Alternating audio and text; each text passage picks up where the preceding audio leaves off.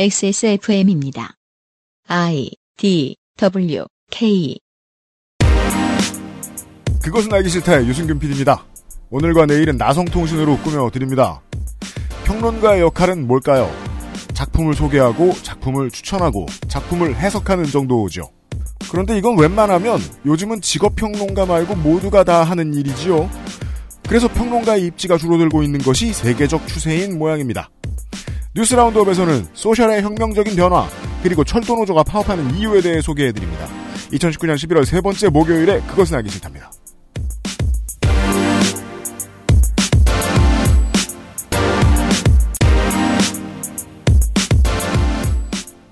저는 정말로 비평가가 꿈이었더랬죠. 중고등학교 때 꿈이었어요. 그 역시 사람이 윤세민 에디터입니다. 네 안녕하십니까 윤세민입니다. 역시 사람이 네. 역시 사람이 옛날에 좋아했던 것과 멀어지면은 그걸 제일 싫어하게 되기도 해요.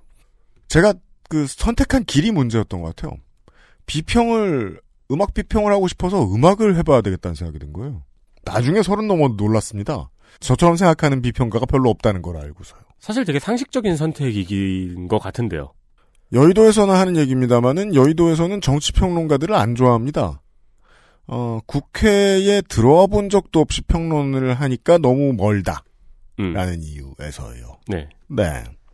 어, 저는 그게 당연한 반발이라고 보거든요. 현장 내부의 분위기를 알아야 결과물이 왜 그렇게 나왔는지를 평론할 수 있을 테니까요. 네. 네. 아, 이 문제에 대해서 아, 해외에서 비평가들을 만나고 있는 나성인과 잠시 후에 얘기를 해볼 겁니다. 그리고 비평 일을 하고 있는 어, 문학인이 카운터 파트너로 등장할 예정입니다. 잠시 후에 기억 기다려 주시고요. 원래 카운터 파트너 역할은 아닐 줄 알았는데 그 역할을 훌륭히 해주고 갔어요. 근데 문학인은 항상 공격받는 역할로 나성통신에 나옵니다. 아 그래요? 아 전- 그렇구나. 전문 공격받는 전문가, 공격받는 비전문가. 지난번에는 그냥 걷어차였고, 네. 이번엔 뭔가 몫이 있을 것으로 기대합니다. 잠시 후에 시작하죠. 그것은 알기 싫다는 실천하는 사람들을 위한 노트북, 한국 레노버. 피로 개선에 도움을 줄 수도 있는 간 좋은, 한 번만 써본 사람은 없는 빅그린 프리미엄 헤어케어, 건강한 비움 친구 평산네이처 디메이트에서 도와주고 있습니다. 광고가 이렇게 많아요. XSFM 광고 문의는 02701-1491입니다. 친절하게 상담해 드릴 겁니다. XSFM입니다. 건강기능식품 광고입니다. 아휴, 간 좋은을 먹어야지. 간 건강, 간 좋은 헬릭스미스. 1년 중 레노버 노트북이 가장 저렴할 때는 얼마 남지 않은 블랙 프라이데이. 지금 바로 액세스몰에서 레노버 특가를 확인하세요. Lenovo for those who do.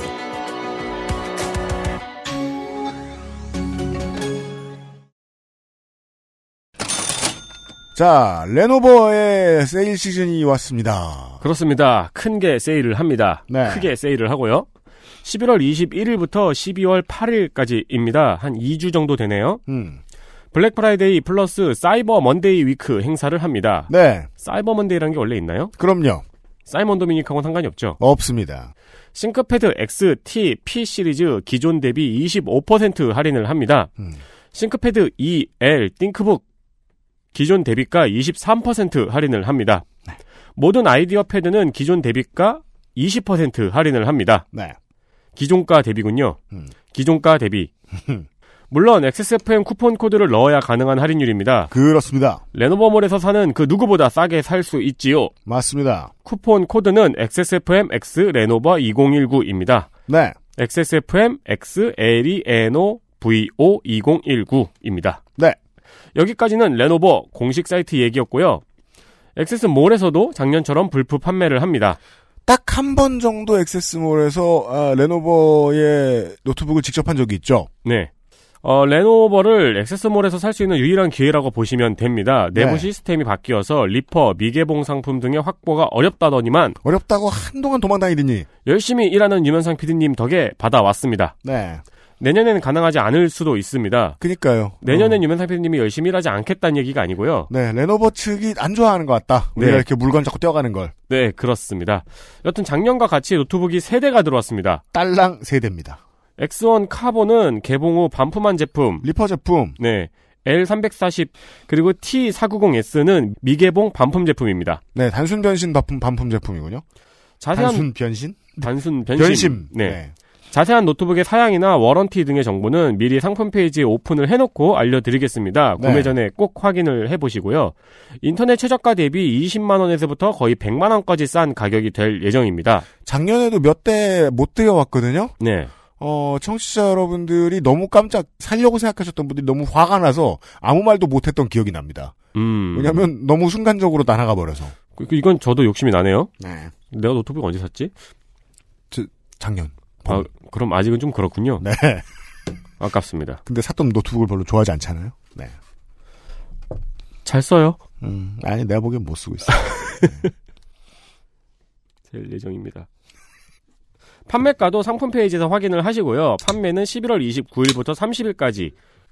유면상이 판매 시작을 누르는 시간이 판매 시간입니다. 유면상 PD님은 이런 권력을 가지고 있습니다. 맞아요. 세대의 판매 시작을 누를 수 있습니다. 맞아요. 작년에는 잠이 안 와서 새벽 2시에 누르는 만행을 저질렀거든요. 네. 이- 이거를 왜 새벽 2시에 누르셨냐면은 음. 좀 오래 버텨야 하지 않겠나. 그렇죠. 몇 시간이라도 좀 열려 있어야 판매하는 기분이 나지. 네. 네. 근데 새벽 2시에 눌렀는데 1분 만에 팔렸습니다. 그렇습니다. 뭐 노트북 수집하십니까? 집 앞에 뭐 유전 있으십니까? 뭐 새벽 2시에 보다가 딱 풀렸는데 바로 사요. 그러니까요. 네. 그렇게 열심히 액세스몰에 대기 탈 거면은 다른 물건도 장바구니에 같이 넣어놓고 구입 바랍니다. 그러니까요. 네. 저희의 노력을 보셔서 가상히 보셔서 여튼 11월 29일에 판매하는 레노버 미개봉 레노버 개봉 미개봉 초저렴이 노트북 세대 운이 좋으면 가져가실 수 있습니다. 네. 이 광고는 좀 죄송스럽네요, 근데 진짜. 왜요? 언제 열릴지도 모르는 세대를 그니까 말이에요. 네, 이 청취자분들이 언제 또 그 시간을 맞춰서 기다리고 계시겠습니까? 네, 상품 페이지 한번 확인해 봐주시고요. 그냥 마음에 담아 두셨다가 인연이 닿으면 사시는 거고, 네. 네.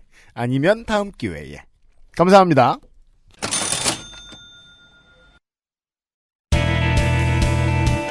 뉴스 roundup History in the making.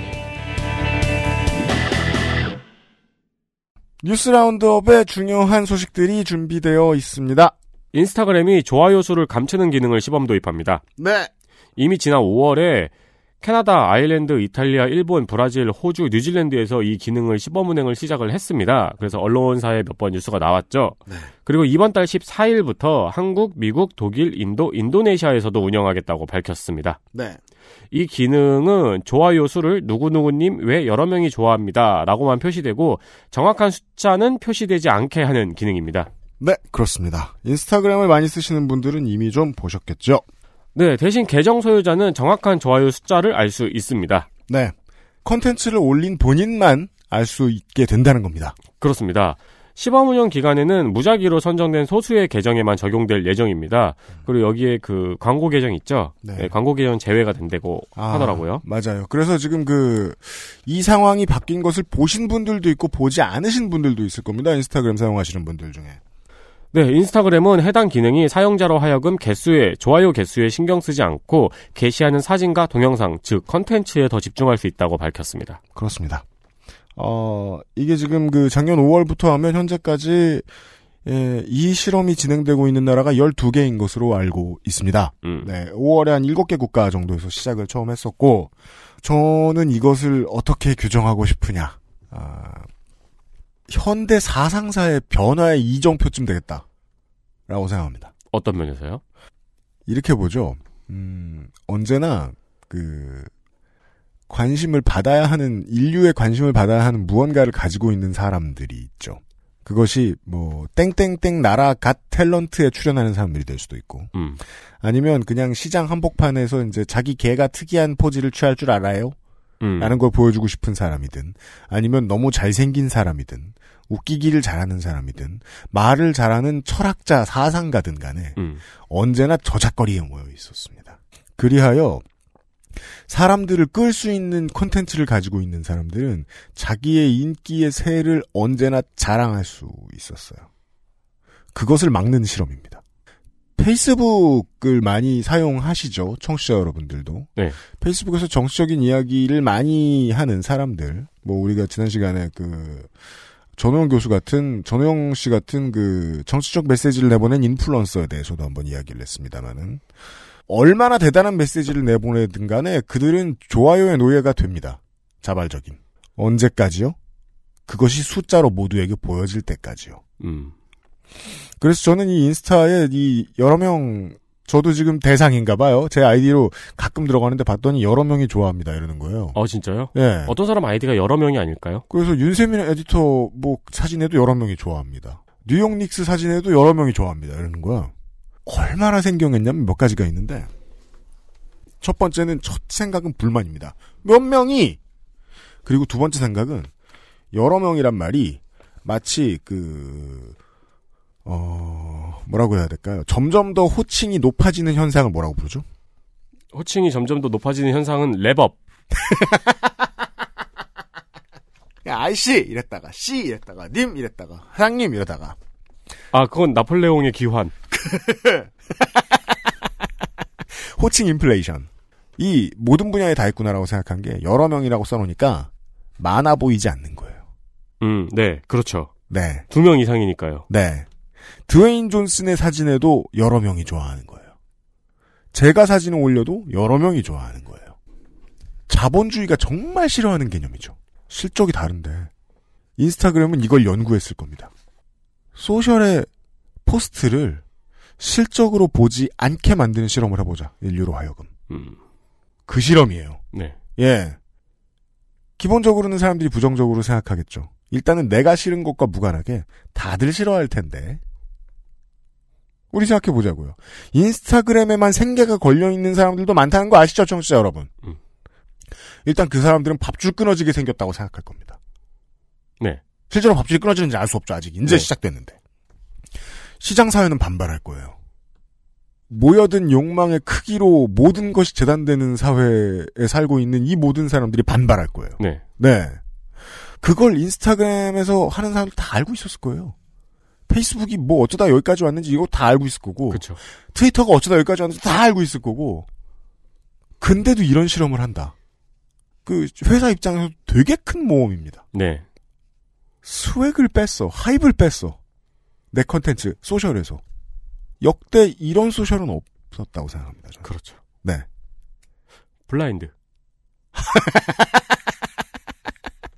한국으로만 생각해 보면. 그니까요. 블라인드처럼 쓰일 게 아니라면. 네. 무조건 보여야 돼요. 내가 얼마나 많이 끌어들이는가. 내가 자산으로 얼마나 많은 hype을 쌓아놓고 있는가. 그걸 안 보여주겠다. 그래서 앞으로 인스타그램 장사에 목을 걸고 있는 사람들은 어, 자기 페이지의 상태를 자기가 찍어서 보여주겠죠. 아, 그러겠네요. 좋아요가 몇입니다. 네. 아, 근데 그 광경은 너무 없어 보이잖아요. 주주 보고의 형태가 되겠죠. 네. 네. 거기까지 계산, 그러니까 청취자 여러분들 들으시기에 어떻습니까? 지금 에디터가 없어 보인다 그랬잖아요. 네. 쿨하지 않아요. 지금 우리가 소셜에 모든 걸 포스트하는 일이 다 쿨하지 않아요. 음. 근데 소셜이 익숙해진 사람들은 아무도 이게 구차하다는 걸 모르잖아요. 멋있는 소리 해놓으니까 멋있구만 이러고 말잖아요. 음. 다 구차한 짓인데 이것에 대한 깨달음이 인류에게 올 것인가 아니면 인류가 인스타를 버릴 것인가 페이스북은 모든 걸 숫자로 나타내려고 애쓰거든요. 음. 그냥 천민자본주의예요. 인스타는 그걸 좀 많이 피하려고 애를 쓰죠. 네. 네, 그 일환인 것 같은데 가장 직접적인 걸 건드렸다. 어떻게 보면 또 둘이 한 회사니까 네, 이걸 원하면 페이스북으로 가라라는 전략일 수도 있고요. 그럴 수도 있고요. 네. 맞습니다. 네, 그 다음입니다. 아까 서상중 네. 민전수석님이 저한테 그 얘기를 하더라고요. 뭐야? 신발을 한번 새로 사가지고 출근을 해봤다. 음, 문을 열자마자 얼굴만 보고 유피디님이 신발을 샀군? 이라고 말씀하셨다. 거짓말 심하네 민정수석. 근데 염색한 건 한 달이 지나도록 모르더라. 사실이라 뭐라 할 말이 없네요. 염색을 좀 밝은 색으로 해보든가. 아, 밝아요. 형광 노란색이라든가. 볼트.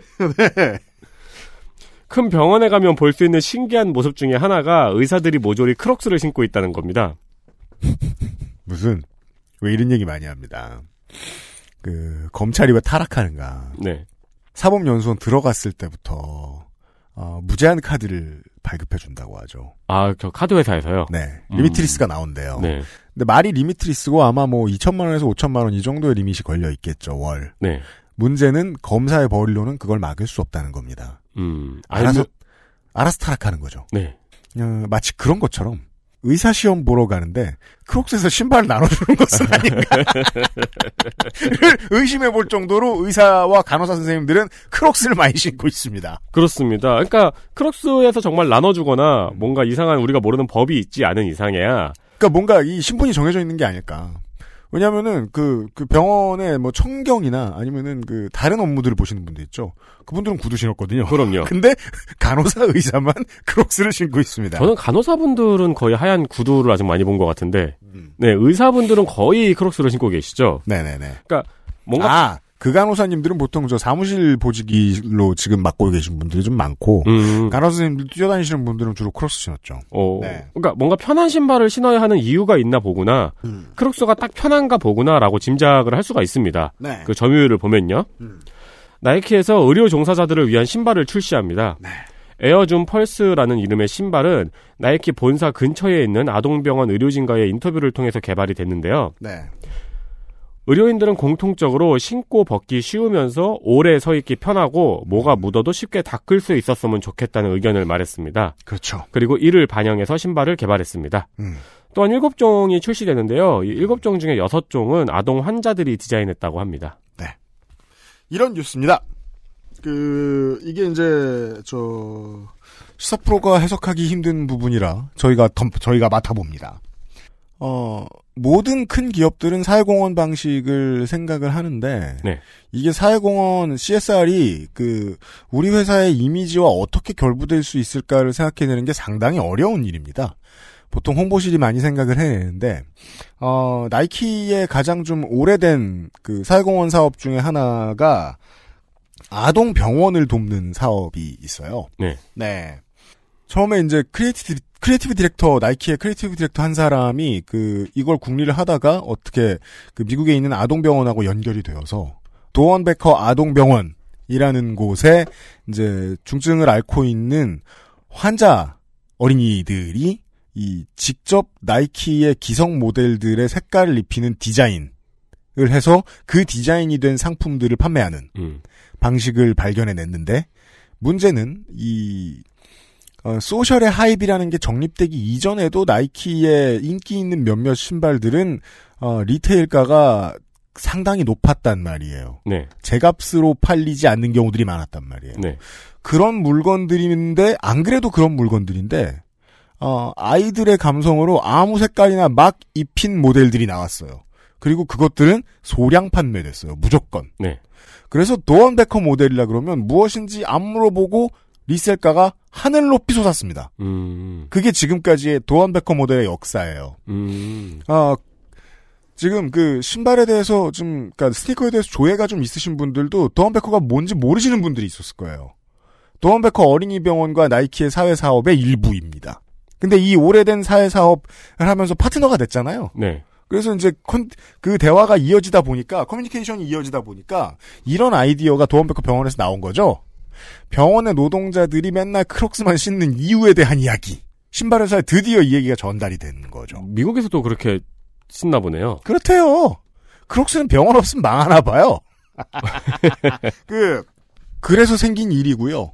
음, 왜냐면은 스포츠 회사는 그 전까지는 병원을 스포츠 브랜드가 들어갈 수 있는 침투할 수 있는 장으로 본 적이 없기 때문에 어, 그렇죠. 네 시장을 개척하겠다는 일환이기도 한데 그 시장 개척의 아이디어가 이런 데에서 나왔다는 사실을 알려 드린 거고요. 그리고 그 크록스는요 100% 에바 수지로 만들어져 있습니다. 네. 저는 그것이 무엇인지 자세히 모릅니다만 100% 에바 수지는 모양을 내기는 예쁘지 않아요. 주름도 잘 가고 어, 요즘 디자인하는 데서 그렇게 그 디자인 스니커 디자인을 할 때는 그렇게 높게 쳐주는 재질이 아닌데 네. 그냥 신고 있으면 푹신 물렁이래요. 그렇죠. 네. 이게 무슨 소리냐? 신발을 만들 때에는요, 그, 이제, 운동화 브랜드들이 신발을 만들 때에는 어떻게 걷느냐, 어떻게 뛰느냐에 집중하지, 어떻게 서 있느냐에 집중하지 않는다는 거예요. 네. 네. 어, 그 점에 착안해서 개발된 첫 모델인데, 이, 많은 청취자 여러분, 오래 서 있는 노동을 하시는 분들 많으시죠? 오래 서 있을 때에는 필요한 신발이 있거든요? 필요한 재질이 있고, 네. 네. 그래서 저의 어, 짧은 소견에 의하면 나이키 줌에어 그 이 모델 이름이 지금 줌에어 에어줌 펄스라고 알고 있습니다. 이 의료인 전문 스니커. 네. 어 줌에어 쿠션은 오래 서 있는데 도움이 안 된다고 전 생각합니다. 어, 근데 이것도 뭐 밑창도 서 있기 편한 쿠션으로 했고 막 그렇다고 말은 하는데 그게 아마 그 EVA 수지와 가장 비슷한 Phylon 쿠션인 걸로 알고 있는데 네. 그거 100%인 게 오히려 낫지 않을까 생각하는데 그건 그냥 제 견해고요. 네. 어, 시사 방송에서 이런 거 오래 얘기해봐야 네, 아무도 알아주지도 않고 전문성도 없어 보입니다. 그 청진기 같은 게 막 낙서로 그려져 있는 디자인이 참 이쁘더라고요. 네, 그게 아마 그 저 도원베커 그, 그 환자 어린이들의 디자인일 걸로 알고 있어요. 네. 네, 네. 아, 아무튼 이런 뉴스가 있고요. 그 다음입니다. 네, 철도노조가 20일 총파업을 예고했습니다.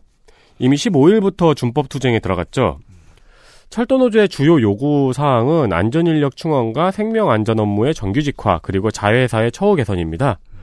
먼저 지난해 코레일과 철도노조는 현재 3조 2교대인 정비 인력을 2020년부터 4조 2교대로 바꾸기로 합의한 바 있습니다. 그리고 이제 이를 위한 신규 채용이 필요할 거 아니에요? 쉽게 얘기해보죠. 자꾸 죽으니까. 네. 검사하던 인원들이. 네. 예, 유지하던 인원들이. 그렇습니다. 네, 신규 채용을 두고 노조는 4,000명의 채용이 필요하다고 주장하고 있고, 어, 코레일은 1,800명을 채용하겠다고 주장하고 있는 것입니다. 또 한 가지 요구 사항은 원청 대비 80% 수준의 자회사 처우 개선과 생명안전 업무의 정규직화입니다. 이는 지난해 6월에 노사 전문가 협의 기구에서 권고한 바 있습니다. 그렇습니다.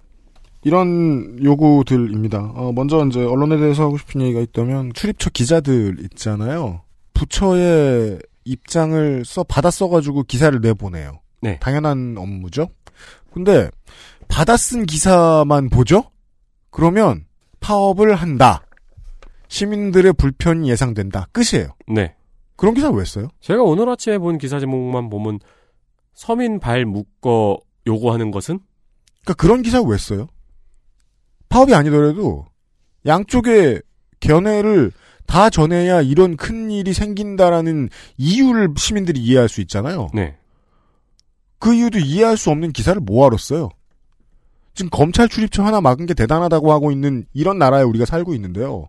부처 출입처의 기자들 다 없어졌으면 좋겠어요. 아니면 신입을 내보내지 말고 경력들만 내보내든가. 음. 받아 쓰고 많은 기사를 이게 시민들이 왜 읽어야 돼요? 스마, 스트레스만 더 생기지. 중요한 요지는 이겁니다. 철도노조의 정규직들이 비정규직의 수를 줄이고 처우를 개선해달라 라고 요구했고요. 네. 다시 한번 여러 번 말씀드립니다. 그 사실을 많이 들으신 분들은 이해하시겠죠. 정규직 노조가 비정규직 노동자들 처우 개선해달라고 싸우는 일 모두가 할 수 있는 일 아닙니다. 한국에서. 절대로. 그렇 습니다. 네. 네이버 노조가 용기 내서 한 일이기도 하고요. 보통 오랫동안 정규직 노조 이어져 온 회사들은 미친 짓이라고 거부합니다. 왜냐면 노동, 노노 갈등이 이미 심하고, 어, 그냥 정, 비정규직이라면 쳐다보기도 싫, 싫게 바뀌어버린 사람들도 많이 있거든요. 네. 이런 어려운 선택이 있고요. 그리고 또 하나, 최현의 사장 시절, 그리고 박근혜 정부 시절에 만들어 놓았던 민자고속철도, SRT 다시 흡수해라. 네. 다시 국영으로 바꿔라. SRT KTX 통합이라고만 말하면 대의가 안 읽혀요. 우연히 잘못 생겼던 민자 사업을 정리하라. 음. 라는 게 요구입니다. 그리고 생명 안전 업무 같은 경우에는 4교대 아니라 5교대, 6교대로 바뀌어도 철도 업무에는 반드시 있어야 될 거 아닙니까? 네. 안전을 책임지는 부처도 제대로 없었단 말입니다. 부처를 만들어 놓고 그 부처는 외주를 줍니다, 이제. 네. 아니, 철도 관리하는 업무를 하는 사람들을 위해서 외주받는 전문회사가 있다? 뭐하러 그걸 외주를 줘요? 부처가 생겨가지고 그 사람들이 다 정규직이 되고, 음. 거기에 부처장은 이사급이 돼야 되는 거 아니에요? 그걸 요구한 겁니다. 말하려고 하면 너무 당연해서 어색한 것들이 있어요. 노동자들이 자꾸 죽고 너무 피곤하다 보니까 승객들의 안전에도 큰 방해가 된다. 이것들을 주장하기 위해서 노조가 나섰다라는 말을 우리 방송 같은 데 자주 하면 너무 머쓱해요. 맨날 하는 얘기고 너무 당연한 얘기니까. 음. 왜 이렇게 당연한 얘기를 머쓱하게 자꾸 합니까? 아무 데서도 안 하잖아! 이런 이유로 파업을 합니다. 저 노조가 철도노조가 파업한다는 이야기를 쓰면서 이 내용을 한 줄도 안 써서 기사를 내보낸 젊은 기자들이 문제가 아닙니다. 그걸 안 가르친 데스크는 반성해야 되겠습니다. 조선일보부터 한겨레까지 모두 그런 기사가 있습니다. KTX 타고 출퇴근하시는 분들 많이 있습니다. 그게 뭐 꼭 오송, 영등포 이런 그 구간 말고도 다른 곳에도 KTX, SRT 타, KTX 타고 저 출퇴근하시는 분들 많이 계십니다. 네. 아, 출퇴근에 어려움을 겪어서 화가 나실 때마다 국토교통이 국회의원실에 전화하십시다. 해결해라. 말 빨리 들어주고 다시 업무 복귀할 수 있도록 해라. 닥달해 주십시오. 이런 이번 주의 뉴스를 소개해드렸습니다. XSFM입니다. 빅그린이 소개하는 탈모 예방 샴푸법. 샴푸로 거품을 내주고요. 흐르는 물에 온도는 차갑게 해서 여러 번 헹궈주세요. 탁탁 두들겨서 모발의 물기를 제거하고 말릴 땐 꼭 찬바람을 이용하세요. 제일 중요한 건 아시죠? 빅그린 헤어로스 샴푸를 사용하는 거죠. Big Green 신비의 구스베리에서 해답을 찾다. 빅그린 헤어로스 샴푸 건강기능식품 광고입니다. 식사 조절, 운동, 수분 섭취, 그리고 비움 친구 디메이트. 평산네이처.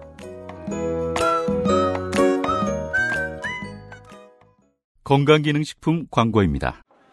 아휴, 자, 간조은. 어? 이거 왜? 그 소리 그만 듣고 싶거든. 악화된 간 건강, 스트레스로 인한 피로, 밀크시슬과 홍경천 추출물이 함유된 간조은이 도움을 드릴 수 있어요. 간 건강, 간조은. 헬릭 스미스.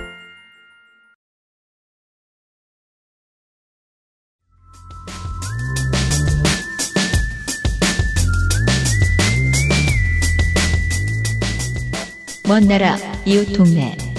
나성통신.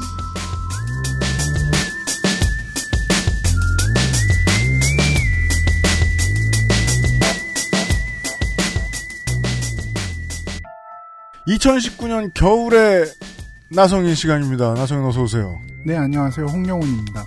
직업이 뭐냐라고 궁금해 하시는 분들도 계세요 나성에서 그 안정된 직업인데 뭐 이렇게 자주 오냐 여기를 생각보다 자주 온다 정말로 안정이 됐으니까요.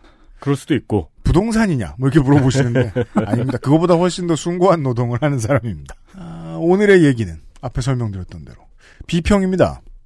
네, 제가 오늘은 어, 문화 비평에 대한 이야기를 해보려고 합니다. 그 전에 네. 비평도 문학이라서 이경혁 문학 주간을 모셨습니다. 안녕하십니까 비평가 이경혁입니다. 그래요. 비평가예요. 어, 근데 맞네요. 뭐 아니 나를 그렇게 부르는 사람도 있다니까. 어, 그러니까요. 네. 아 그래요? 예. 아 비평가. 뭐 별얘기 평론가, 비평가, 연구자, 칼럼니스트 많아요. 진짜 다 직업 같지 않은 이름들이에요. 뭐 하나는 예. 네. 그거 다 모아도 월급쟁이 연봉이 안 돼요. 예. 맞아요. 이경혁 어, 비평 주간을 모셨고요. 네. 제가 오늘 유튜브 촬영 안 하는 것 같아서 네. 이 점을 꼭 이야기하고 싶은데 안 돼. 아 오늘 드래곤 후디를 입고 오셔서 어, 이 얘기할 줄 알았어. 네. 촬영할 줄 알고 입고 왔을까 입고 올까봐 아. 제가 두 수를 내다보고 촬영 안 하기로 했어요. 아니 저렇게 자랑스럽게 입고 다니실 줄은 몰랐네요. 또 되게 SNS에서는 싫은 척 하셨잖아요. 그러니까요. 아, 좋아하는 줄 알고 있었어요. 여러분 츤드레라고 하십니까? 싫어한다고 소셜에 올리면 그게 미친 거지 진짜. 진짜 싫어하는데 올리겠어요? 네. 아, 그래서 제가 오늘 할 이야기는 문학이나 영화와 같은 비교적 오래된 문화 형식에 대한 비평을 살펴보고 이게 새로운 매체인 게임에서 어떻게 작동하고 있는지 또 앞으로 어떻게 변화해 나갈지 예측해 보려고 합니다. 네. 이게 국내의 흔한 얘기면 나성통신에서 안 다룹니다. 이거 하나는 분명해요. 음. 네, 이게 어 사실 우리나라 분들도 갓겜 이러면서 많이 영향을 받으시는 음. 그 미국과 유럽을 위주로 하는 전 세계 게임 비평계에 대해서 제가 좀 이야기를 해보려고 합니다. 그렇답니다. 네. 국내에는 게임 비평이 아직 되게 척박하죠? 사실 저는 국내 게임 비평 있는가? 저기 지금 앉아 계시는데. 있긴 네, 네. 저기 사, 사람의 형태로 있긴 있는데. 아, 예, 예. 근데 제가 얘기하는 거는 이제 과연 그것이 유저들에게 굉장히 큰 영향을 미치고 있는지에 대해서는 음. 조금 의문이 있어요. 음. 시작 단계죠. 네, 네. 유저가 읽는가? 음, 그쵸. 네. 네, 네. 그래서 네, 문학인을 비하하는 건 아니고요. 아니 왜냐하면 실제로 제가 이것저것 글을 쓰지만 이제 비평이나 평론에 가까운 글에 독자들이 어, 게이머 일반 대중하고는 좀 거리가 있다는 건 되게 제가 굉장히 뼈저리게 느끼는 문제긴 하거든요. 음. 그러니까 사실 제 독자는 대부분 인문사회 교양 독자예요. 어, 한국에서 이제 게임 많이 하는 커뮤니티라 그러면 보통 이제 뭐 루리웹이라던가 인벤. 예, 그런 쪽의 커뮤니티인데 어, 거기서 소화되는 글들은 이쪽 계통은 아니라는 건 되게 저도 느끼고 있고 어, 맞아요. 예. 그렇죠. 네. 근데 뭐 물론 걸음마를 하는 한국 비평계에 대해서는 제가 뭐 얘기를 할 수 있는 부분이 적어서 세계적인 게임 비평에 대해서 얘기를 해보려고 하는데 음, 그 전에 먼저 비평에 대한 이야기를 좀 하고 넘어가려고 합니다.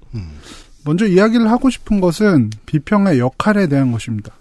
사람들이 뭐 문학 작품이나 문화 상품에 대해서 비평을 들을 때 어떤 역할을 기대할까요? 저는 크게 세 가지 정도가 있다고 봅니다.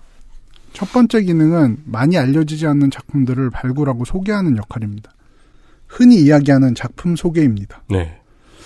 최근에 한국 출판업계에서 가장 큰 역할을 하는 것이 북튜브인데 특히나 뭐 베스트셀러 목록을 보면은 이건 뭐지 싶으신 게 뭐 있네 요런 경험 다들 있으실 것 같습니다. 늘 베스트셀러 목록은 그렇죠. 네, 미디어에서 화제가 됐거나 유명 작가의 작품도 아닌데 유난히 높은 순위에 올라가 있는 책들이 있죠.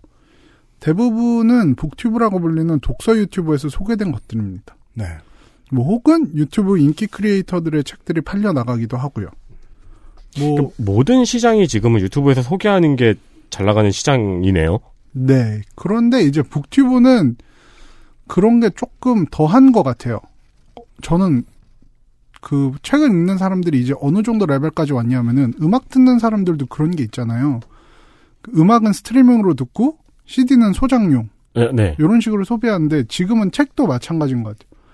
그러니까 북튜브 보고 다이제스트를 보고 무슨 내용인지 파악하고 음, 책은 이제 집에 꽂아두는 식으로 사는 거죠. 음, 그래서 실제로 서점에 가보면은 책이 굉장히 디자인이 너무 좋아졌어요. 아 진짜요? 네네네. 옛날보다 예를 들면은 옛날에 있던 소설들도 훨씬 더 예쁘고 좋은 판형으로 다시 재발매되는 경우가 많고. 네, 그렇죠. 네, 일종의 이제 책은 꽂아두는 기념품처럼 돼- 변화가 되고 있는 거죠. 책이 액세서리가 된 지는 정말 예, 꽤 오래됐습니다. 이제는 그러니까 어느 순간부터는 읽는 게 아니라 나는 읽었다는 걸 증명하는 예, 지금은 많이 죽었는데 블로그 같은 게 한참 유행하던 시절에는 그게 엄청 인기가 좋아서 이런 케이스도 많았어요. 그러니까 에, 번역서 있잖아요. 번역서의 경우에 번역서를 읽고 외서의 리뷰에 글을 다는 사람들도 굉장히 많았고 또 그걸 갖고 그- 그게 허세라는 거잖아요 일종의. 그렇죠. 근데 그걸 또 누가 찾아내서 너 이거 원문에 이런 거 없었는데 너 자식 봤지? 뭐, 뭐 번역서 봤지? 이걸 또 밝혀내는 사람도 있었고 네. 되게 오래된 거죠. 저 제가 느끼기에 한 15년, 20년 적어도 인터넷 열린 뒤로는 책은 확실히 좀 악세사리가 아닌가. 파주의 출판 및 유통업자들의 상식인데요. 표지에 스- 그 코팅하는 비닐은 방열 재질입니다. 열에 상당히 강해요. 이유가 뭔지 아세요? 모르요. 그 자꾸 냄- 꺼냈다? 집었다 꺼냈다 집어넣었다 하면은 답 나왔습니다. 라면 올려놨을 때 녹지 말라고. 아 진짜요? 네. 그래서 기능인 걸 아는 거예요. 그래서 거기에 신경을 쓴다고요? 네. 대단하네요. 하기사 근데 싸구려 같은 걸 가끔 밑에 받치면 녹아서 붙는 경우가 많이 있죠. 맞아요. 시사주간지는 녹아요. 맞아요. 미안합니다. 그리고 또 하나 이 비평은 미디어를 타고 전달되기 때문에 미디어의 역할과 시대상의 변화에 대해서도 여- 그 생각할 수 있습니다. 되게 많은 사람들은 소비를 그동안 TV나 잡지를 보고 했었거든요. 네. 우리 세대는 블로그를 보고 했고 게시판을 보고 했어요. 네. 지금 세대는 유튜브를 보고 하죠. 공통점이 있다면 그 미디어들이 다 curation의 역할을 해줬습니다. 음. 물론 유튜브는 자세히 들여다보면 그 curation이 과해서 거의 대신 읽어주죠. 네. 씹어 먹여주죠. 이거는 조금 더 여담인데 혹시 편집이 아, 분량 때문에 편집이 될 수도 있겠는데 들어간다면 최근에 그 도서 감시 사기 도서 사기 감시단이라고 SNS에서 활동하는 그룹이 있는데 네. 이 그룹이 뭘 하냐면 이제 본명을 밝혀도 되나? 뭐뭐뭐 그라운드라고 네. 이제 그 책 판매하는 네트워크가 있어요. 그 음. SNS랑 유튜브를 엮어 가지고 뭐 독서 모임 만들고 특정 음. 책 리뷰해 주고 근데 이게 알고 보니까 다 이제 하나의 네트워크였던 거죠. 음. 그래서 몇 권의 책을 계속 돌려 팔다 보니까 그 네트워크의 자장 안에 있는 사람들은 이 책이 되게 베스트셀러로 보여갖고 팔리게 되는. 음. 근데 그거를 누가 발견을 해갖고 그 계속 사기 모니터링을 하면서 이제 찍어내는 사람들이 최근에 나왔고 그 페이스북이나 인스타에 보면 도서 사기 감시단이라고 있어요. 갖고 어, 이 booktube라고 표현되는 거지 이제는 그냥 마케팅을 넘어서 거의 사기까지 올라갔는데 어. 음. 근데 이거를 보면서 사실 내가 되게 놀랬던 것 중에 하나는 옛날에 제가 인터넷 서점 근무할 때 그런 회사도 있었거든요. 책 사재기 리뷰? 이게 뭐냐면 그때는 서점들이나 출판사가 reviewer들을 모았어요. 신간이 나오면 어, 책을 주면서 이거 리뷰를 좀 써주세요. 그게 이제 viral이니까. 네. 그러면 얘네는 그걸 어떻게 하냐면은 어, 어떤 사람들은 책을 공짜로 주겠다. 대신에 리뷰를 하나씩 써달라 그래요. 근데 네. 그 공짜가 뭐냐면 직접 사서 주는 게 아닙니다. 책을 네가 사라. 그리고 그 영수증을 보내면 우리가 금액을 처리해줄게. 어머, 그 너무 왜냐? 베스트셀러 집계가 되잖아요. 이렇게 아 되면. 진짜요? 예. 어, 옛날에 그래도 출판사에서 막 네다섯 권씩 사다 걸리고 그랬잖아요. 그래서 인터넷 서점들이 인당, 그 다음에 지역당, 주소당으로 그 권수 제한을 걸어요. 베스트셀러 집계에. 음. 그랬더니 그 방식이 들어온 거예요. 그러면 전국에 흩어져 있는 100명한테 리뷰를 하면 100명한테 돈을 꽂아주면 음. 말 그대로 100권이 베스트셀러 집계에 들어가니까. 아 그렇군요. 그 계속 발전을 하는 데니까 그런 식으로. 어쨌든 저는 요 부분은 어 미디어가 이제 작품 소개를 하는 거에 얼마나 큰 영향력을 가지고 있는지 예시로 보여드린 거고요. 어떤 채널의 경우는 그냥 뭐 이게 소개하면 팔린다. 음. 그래서 실제 책을 주요 컨텐츠로 하는 한국어 유튜브 채널 중에서는 구독자가 70만 명이 넘어가는 것도 있거든요. 이런 곳에서 소개하면 뭐 1%만 산다고 해도 베스트셀러에 올라가는 게 크게 어려운 일은 아니겠죠. 네. 여기서 소개하는 책들은 그냥 바로 베스트셀러 가고 이게 이제 작품 소개라는 비평의 주요한 역할 중 하나를 잘 보여주는 예시라고 봅니다. 소비 조장. 네. 그리고 두 번째는 작품에 대한 평가를 내려서 사람들에게 감상을 할지 말지 결정을 하게 만드는 것입니다. 아, 그렇죠. 네, 이 카테고리에서 가장 대표적인 것은 영화 별점 같습니다. 그러게요. 네, 그 이동진 씨가 별점 높게 준 영화들은 무조건 믿고 본다. 뭐 이런 식의 이야기가 있잖아요. 네. 네. 저는 개인적으로 박평식 평론가의 이런 좀 짠 평을 좋아하는데 좀 본인 취향에 맞는 평론가에게 감상을 할지 말지 친구에게 영화 추천받는 느낌으로 비평을 읽게 되는 것입니다. 사실 한국은 이동진 씨가 높은 별점을 주는 영화를 믿고 보는 게 아니고 박평식 씨가 높은 별점을 주는 영화를 믿고 보죠. 사실 박평식 씨가 저는 높은 별점을 준 영화보다는 그분이 낮은 별점을 준 걸 거르는 경우가 많은. 네. 네. 그런 식으로 뭐 비평이 어떤 평가를 내려주는 기능도 분명히 하고 있겠죠. 네. 낮은 별점을 주는 영화를 거르시면 볼 영화가 많이 없으시겠네요. 친구 한두 명 말을 듣고 영화를 걸으면 모를까? 그 친구 한두 명이 모여서 어, 영화 걸러주는 수천만의 친구 역할을 하는 사람이 있다면 그의 문화 권력은 상당합니다. 그리고 저는 마지막으로 작품을 어떻게 해석할지 비평가 나름의 시각을 제공하는 것이 또 비평의 굉장히 큰 역할이라고 생각합니다. 네. 어떻게 보면 이게 평론의 가장 중요한 기능일 수도 있는데 단순히 작품을 수용하는 것과 달리 해석을 하는 것은 영화는 물론 주변 상황 등에 대한 훨씬 더 깊은 이해를 필요로 하기 때문입니다. 이러한 가이드라인을 받는 것은 작품 감상을 더 즐겁게 그리고 작품에 대한 이해를 더 심오하게 만들어줍니다. 지난주에 영화 아저씨의 영화평을 들으시면 더 심오한 정치병자가 됩니다. 네. 네. 이른바 근데 뭐 알고 보면 더 재밌다. 이게 왜 대단한지 알려줄게. 와 같은 말로 되면 되겠죠. 그렇죠. 뭐 숨겨진 장치. 네. 알고 보면 더 빨갱이. 음. 알고 보면 힐빌리. 네. 네. 물론 바로 이 지점에서 많은 예술가들은 비평에 대해서 불만을 제기하기도 하고 심지어는 작가 본인의 의도와 다르게 해석한 것이 정설처럼 받아들여지는 경우 이에 대한 조롱도 많습니다. 그렇죠. 창작자들이 평론가들의 해석이 맞지 않는다고 맞지 않는다고 주장하는 사례는 너무나도 많습니다. 어, 전설적인 영화 감독 알프레드 히치콕의 손녀가 할아버지의 도움을 받아서 히치콕 영화 의미에 대한 리포트를 썼지만 C를 받은 게 굉장히 유명한 일화죠. 그렇죠. 네, 한국에서는 최승호 시인이 본인이 쓴 시가 나온 대인 문제를 풀었지만 본인이 모두 틀렸다는 얘기를 한 적이 있습니다. 그렇습니다. 그 저는 그게 그래서 이 작품들이 훌륭한 작품이라는 반증이라고 생각을 하거든요. 그래요? 왜요? 작가의 손을 떠나가지고 수없이 많이 비평의 영역이 됐고 재생산, 재생산이 되었으니까요. 그러니까 낭만주의적 작품으로 얘기를 하면은 이건 내가 쓴 게 아니라 하늘의 힘이 쓴 거지. 자기는 모르는 거예요. 내 손이 그냥 알아서 나간 건데 다시 보니까 모르는 거죠. 작가가 이제 탈고를 한 다음에 예. 뭐 영화를 끝낸 다음에 그것이 훌륭한 작품이 되다 보고 그렇다 보니까 많이 회자가 되어서 음. 계속해서 비평이 재생산이 되고 네. 예, 비평이 발전을 했기 때문에 작가에서 멀어진 거지. 음, 그럴 수도 예, 그 멀어진 비평이 작가의 의도와 맞지 않는다고 틀린 비평이라고 생각하는 편은 아니거든요. 그 부분도 이제 제가 언급을 하는 건데 창작자의 본래 의도가 수용자가 그대로 받아들여야 하는 절대적인 것이냐에 대한 부분은 뭐 워낙 되게 오래전부터 논의가 이루어져 왔던 부분이죠. 그래서 작품의 해석을 다루는 비평 영역이 굉장히 예민하고 민감할 수 있다는 예시가 될 것 같습니다. 그러면요. 네. 비평의 역할은 크게 나눠진 이것들과 다른 기능도 있다고 저는 생각하는데요. 네. 작품과 관련된 어떤 비평의 담론을 이끌어가는 역할도 할 것 같습니다. 어떤 작품을 어떻게 평가해야 할지 비평계 내부의 담론은 작품의 평가를 바꾸는데 중요한 역할을 하곤 합니다. 네. 우리가 흔히 인상주의 회화가 처음 등장할 때를 말하면서 당시만 해도 이 인상주의 회화들을 모든 기성 평론가들이 혹평을 했지만 이후 명작의 반열에 올랐다는 이야기를 합니다. 비평의 기준과 담론을 바꿔나가는 것도 비평 스스로의 역할이라고 봅니다. 그렇죠. 작가의 손을 떠난 다음에 어떻게 변하는가를 드러내는 좋은 사례일지도 모르겠습니다. 네. 네.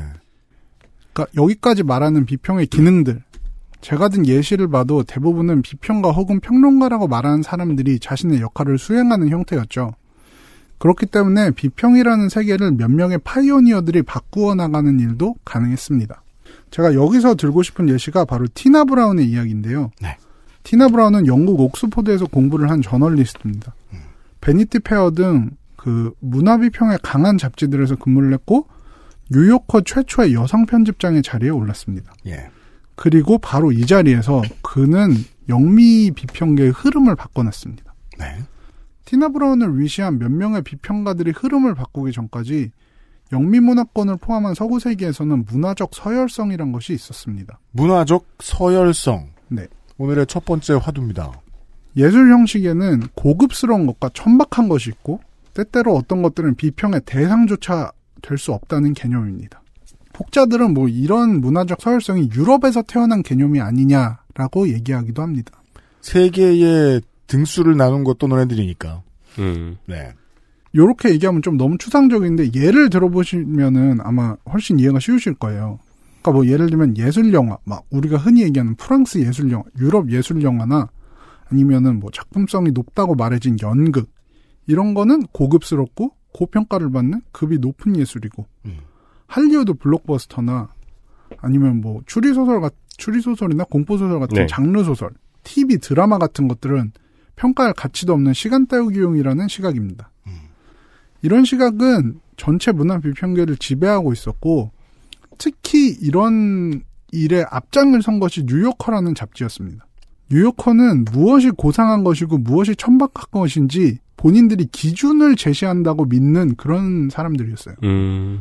그래서 미국에는 snobby라는 형용사가 있는데 젠체하는 속물 뭐 이런 뜻입니다. snob. 네. 그래서 자신의 고상한 취향에 대해서 우월감을 느낀다는 그런 뜻이 내포되어 있는데 snobby라는 단어를 잡지로 만들면 딱 뉴요커 같은 잡지죠. 그 지금 그 더 뉴요커의 그 잡지의 제호의 그 폰트 딱 떠오르실 거예요. 그 폰트와 그 표지가 그런 역할을 했죠. 이 관문을 통과하는 매체는 어떠어떠한 점에서 우월하다. 그리고 실제로 많은 뭐 출판물이나 이런 것들이 뉴요커에서 뭐 호평을 받았다 이러면은 아, 마치 그 여섯 시내 고향에 소개된 식당처럼 좋아했습니다.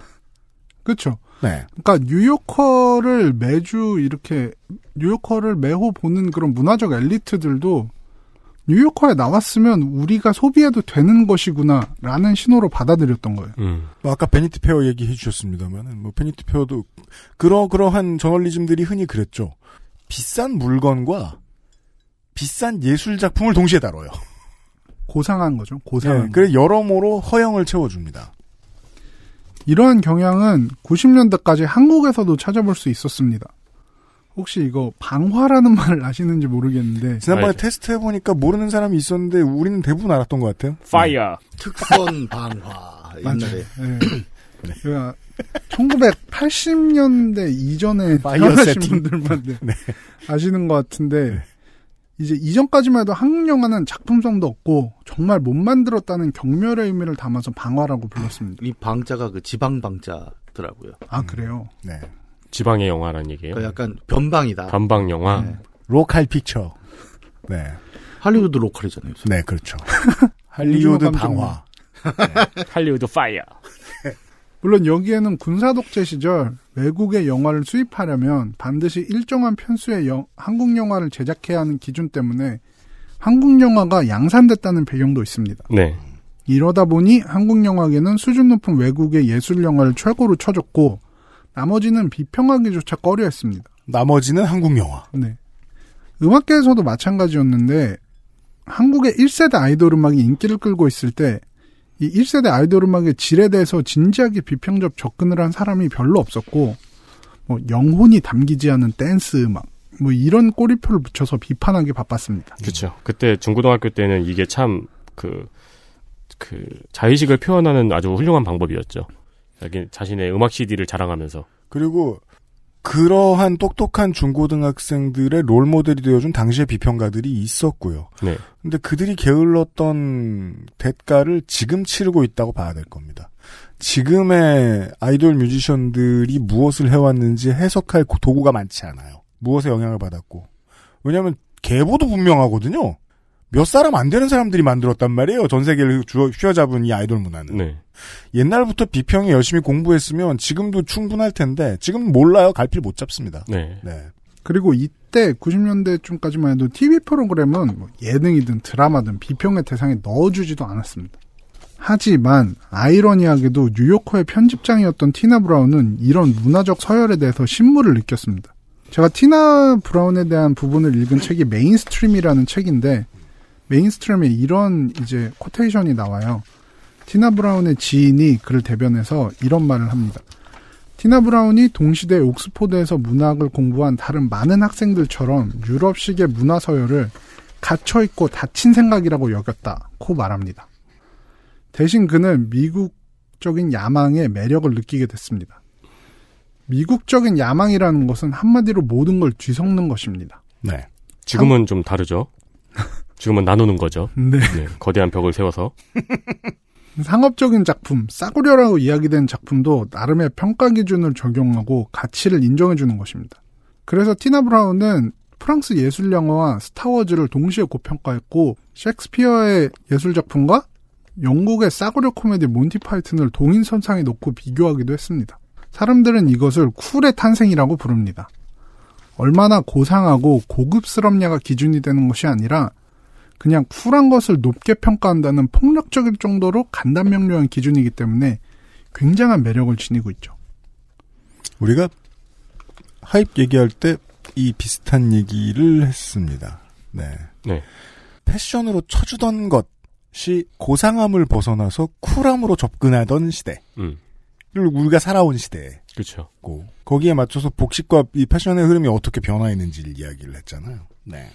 그렇죠. 그게 문화적 비평에서는 한 단계 일찍 시작이 된 거죠. 음. 한국에서도 이런 문화적 서열을 거부하는 비평적 경향이 커졌는데 영화계에서는 2000년대부터 well-made 상업 영화라는 단어가 쓰였습니다. 비겁하게 한 발 담그는 단어 같아요. 네. 원래 평가 안 할라 그랬는데. 음. 그렇죠. 이게 너네들이 요건 잘 만들었으니까 우리가 평가 기꺼이 해줄게. 음. 이런 좀 뉘앙스가 들어있는 말이긴 하죠. 상업 영화지만 만듦새가 좋기 때문에 예술 영화만큼의 고평가는 또 아니지만 나름의 성취를 인정해줘야 한다는 것입니다. 네. 그래 아까 이야기하신 대로 아이돌 음악도 질이 높아짐과 동시에 작곡이나 편곡뿐만 아니라 안무나 뮤직비디오 연출 혹은 이를 아우르는 컨셉트와 같은 면까지 종합적으로 평가를 해주는 일도 많습니다. 예전에는 댄스 가수의 음악을 음악 평론가들이 대중음악 평론가들이 평가할 수가 없었어요. 일단 안무를 볼 줄 몰랐고 네. 이걸 종합예술로서 평가할 생각도 의지도 능력도 없었던 거예요. 음. 일어나 버리니까 어떠한 안무가한테 배워서 큰 어떠한 가수들이 이러한 곡을 만들었다라는 유기성을 파악할 능력이 없어진 거죠. 평단이. 그쵸. 그래서 사실 저는 아이돌 음악은 텍스트로서 굉장히 풍부하고 논의를 하자면 할 게 정말 많은 장르인데 그 아니 저- 저는 실제로 그런 평론가가 그런 얘기 하는 거 들었어요. 아이돌 음악을 음악 평론가가 어떻게 평론할 수 있겠느냐 한계가 명확하다라고요. 글쎄요. 그렇다면 뮤지컬은 누가 평론을 하는 거죠 지금? 근데 요즘은 그런 분위기도 많이 바뀌지 않았나요? 요즘 나오는 어떤 음악 평론 이런 거는 확실히 아이돌 쪽의 이야기를 많이 다루는 경향이 저는 있다고 좀 보이고. 어 그럼요. 예. 뭐 거부할 수 없게 되니까 이렇게 표현해 보죠. 20년 지각한 거라고 생각해요. 음. 근데 그래 요즘에 아이돌 음악 평론하시는 분들이 그 기존에 우리가 알고 있는 그 오랫동안 평론을 하신 분들이 아니고 바뀌었죠 세대가. 네, 세대가 네. 바뀌어 버렸죠. 완전히 바뀌었죠. 그리고 이제 JYP 음악, JYP에서 나온 아이돌들의 음악적 특색, 그 일관성이라든가 SM에서 나온 아이돌들의 음악적 일관성 이런 거는 팬들이 이미 옛날부터 사실 알고 있었던 건데 비평은 한참 늦게 쫓아왔잖아요. 맞아요. 그리고 전 텍스트로 따지면은 제가 어제 연예계 쪽에서 일하시는 분을 만났는데 네. 방탄소년단 기획사에서는 작가가 몇 명이 고용이 돼 있다 그러더라고요. 당연합니다. 세계관을 만드는 작가. 음. 네. 그럴 정도로 이제 텍스트로 우리가 보자면은 이거에 대해서 정말 진지한 비평까지 가능한 부분인데 음. 그런 부분까지 사실 많이 못 들어가고 있는 게 저는 현실이라고 생각을 합니다. 엑소는 원래 엑소플래닛에서 왔어요. 그쵸? 네, 불을, 그런- 불을 조종하는 능력, 물을 조종하는 능력들이 있었고. 저는 그 부분에 대해서 놀라운 게 사실은 그 컨셉을 만든 분이 SM의 민희진이라는 분인데 네. 원래 디자이너로 시작해서 아이돌의 컨셉을 만드는데 장인의 자리까지 오르셔서 아 진짜요? 그렇죠. 네 정말 말단 사원부터 시작해서 등기이사까지 가신 분이에요. 어. 민희진이라는 분 뭐 아는 분들은 다 아실 거예요. FX도 만들어 FX 컨셉도 잡으셨고 뭐 엑소 컨셉도 잡으셨고 그분이 어, 올해 방탄소년단의 빅히트 엔터테인먼트로 이적을 하셨어요. 덕을 깎는 노인이네요. 음, 네, 네. 그럴 정도로 이제 아이돌 음악도 굉장히 비평적으로도 풍부한 텍스트인데 이제 그런 걸 인정해주자 하는 경향이 굉장히 짙어졌죠. TV 예능 프로그램도 그 의미를 해석해주는 비평을 필요로 하기도 합니다. 뭐 옛날에 한창 무한도전이 그런 포스팅이 많이 나왔죠. 뭐 무한도전 이번 화에서는 어떤 숨겨진 의미가 있다. 네. 이런 식의 이야기들 많이 나왔었죠. 드라마에 대한 비평은 뭐 이미 2000년대부터 활발하게 이루어지면서 한국의 문화 비평은 외연을 끊임없이 넓혀왔습니다. 그리고 이런 것들은 사실 미국과 그 영미권의 문화 비평과 같이 발맞춰서 이제 외연을 넓혀왔던 거죠. 저는 이- 여기까지 문화 비평의 영역이 어떻게 확장돼 왔으며 어떻게 큰 변화를 겪어왔는지 이야기했습니다. 문화 비평의 영역은 계속해서 넓어져 왔고 또 그 안에서 많은 변화를 겪기도 했습니다. 이게 저희가 하임 얘기한 거랑 사실 똑같은 거잖아요. 굉장히 비슷하죠. 네. 비슷한 흐름이 이제 유럽 쪽에서도 있었던 게 이제 가장 대표적으로 우리가 얘기하는 게 뭐 학자 이름 잘 얘기 안 하는데 저는 롤랑 바르트 같은 경우가 대표적인 게 원래 문학 비평가로 많이 알려졌지만 이 사람이 실제로 쓴 에세이들을 보면 이런 거 많아요. 에, 그 신문 잡지 광고. 이 광고를 보면서 그 안에 어떤 의미가 있는가를 밝혀내고 제가 제일 재밌게 본 건 뭐 세제 광고, TV의 세제 광고, 그 다음에 프로레슬링이었어요. 프로레슬링의 그 격투 장면을 보면서 이게 어떻게 엔터테인먼트로 돌아가는가가 이제 비평가의 에세이로 실리는 게 6, 70년대였단 말이죠.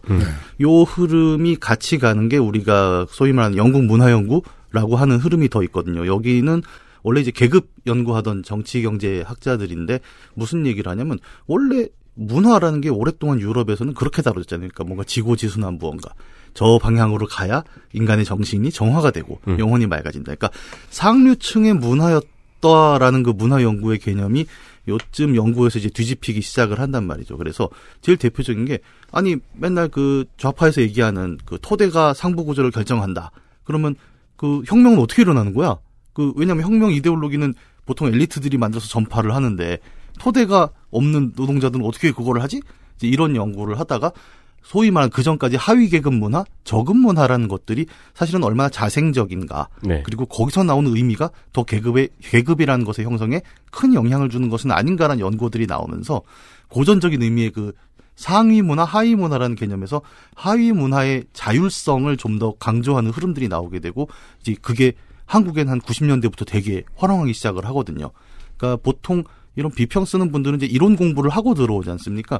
아마 이론적 배경이라고 한다면 80년대 말부터 90년대까지 들어온 그 문화연구라던가 포스트 모더니즘 이론들에 의해서 한국에 이제 그런 접근들이 좀 많이 넓어졌다. 요렇게도 볼 수 있을 거예요. 비평 주간이 지금 그 대학원 용어로 설명을 장황하게 하셨는데 아, 그랬나? 나 되게 쉽게 한다 그랬는데. 짧게 줄이면은요. 롤랑 바르트는 미디어 이론에서 덕질의 힘이 얼마나 강한지를 최초로 밝혀낸 인물입니다. 이게 다시 말해 무슨 뜻이냐면 예전에 문화라고 부르던 것은 귀족이 지원해줘서 돈 걱정 하나도 없이 숭고한 것만 만지고 산 사람들의 결과물만 예술로 쳐준다. 라는 정신 상태가 온 세계에 다 퍼져 있던 거예요. 어디에? 평단에. 그래서 비평가들도 돈 걱정 없이 일을 하거나 아니면 돈 없이 일하는 사람들의 작품만 봐주기로 마음 먹고 그러면 필, 필연적으로 어떤 걸 빼놓고 보게 됩니까? 돈 벌려고 하는 사람. 산업사회, 자유, 자유, 자유, 자율적인 시장사회에서 재밌어서 하는 사람들은 돈 벌려고 하게 돼 있는데 그런 사람들 주변에는 평론가 이전에 덕후들이 모여 앉게 생겼거든요. 네. 덕후들이 만들어 놓은 문화시장, 미디어 시장이 어떤 가치를 가지게 되는가에 대한 설명입니다. 네. 그, 현대 세상에 대한, 에, 그, 그냥 개괄 정도의 이야기를 좀 우리가 들었습니다. 저도 요즘 그 이래저래 자주 떠들고 다니는 얘기이긴 한데요. 이렇게 얘기해 보죠. 내가 대학원에 들어갔다. 문과대학원에 들어갔다. 앞으로 뭘 전공할까? fire. 를, 를 고민하다가 네. fire를 하기로 했어요. 뭐 영화 뭐 이런 걸 하기로 했어요. 그거랑 내가 그냥 집에 계속 있던 논팽이고 뭐 진학도 안 했고 계속 난 영화 보는 것밖에 안 했고 그리고 어쩌다가 저 나가서 저 돈이라도 벌어와라 알바라도 하라고 부모님이 내쫓으면은 그냥 뭐 촬영 스텝 같은 거 일이나 좀 하고 계속 덕질밖에 안 했어. 음. 둘 중에 누구한테 비평을 맡겨놓으면 더 잘할 것인가? 라는 단순한 질문입니다. 저는 이걸 이제 요새 그 언론 얘기로 뒤집어서 많이 하는데 똑같이 언론인 교육 코스를 발표 밟게 해놓으면 언론정보학과 대학원 나온 사람이 더 잘하겠느냐? 아니면 게시판에서 맨날 사람 죽이려고 으르렁대던 정덕이 더 잘하겠느냐? 이 질문에 대한 답변은 어떻게? 나는 누구에게도 손을 못 들겠다. 와, 어렵다, 나에겐. 진짜요? 네. 전 그게 답이라고 생각해요. 비등비등하면 덕들한테도 기회를 좀 더 줘야지. 이런 얘기하고 좀 닮은 얘기입니다. 왜냐하면 비평 권력은 상당히 많은 문화 권력을 차지하고 있기 때문에 문화에 상당히 많은 권력을 차지하고 있기 때문에 비평이 언제 어디로 움직이느냐가 너무너무 중요하거든요. 어, 이번 주 중에는 이런 얘기를 계속 할 것 같습니다. XSFM입니다.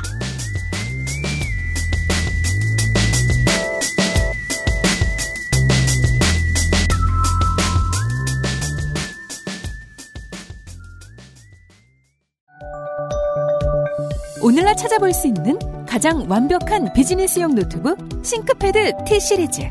지금 바로 액세스몰 전용 특가로 구매하세요. Lenovo for those who do.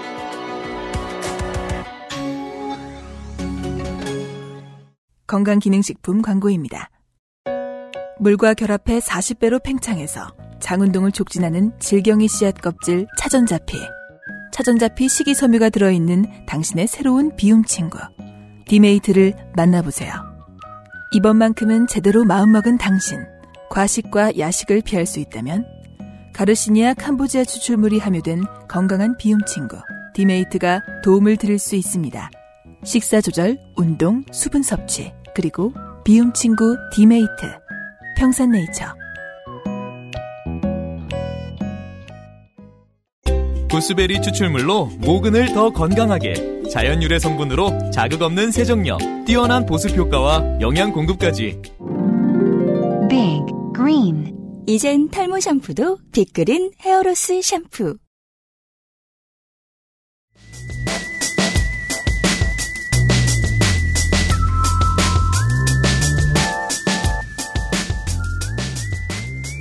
광고를 듣고 왔습니다.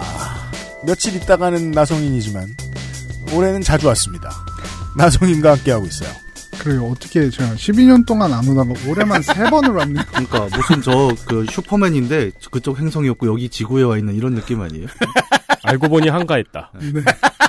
나도 몰랐는데 12년 만에 알았다. 나는 한가했다. 그래 어떡 하다 이렇게 됐는데 참 저도 사실 신기합니다. 처음에 12년 만에 오니까 친구들이 정말 반겨줬어요. 막꼭 만나자 시간. 이젠 약간 귀찮아. 그렇죠. 또 왔냐? 뭐 이런. 그렇죠. 네. 그렇게 한가한 걸 숨기고 있었냐? 비웃죠. 네. 오, 야, 하나도 안 변했네?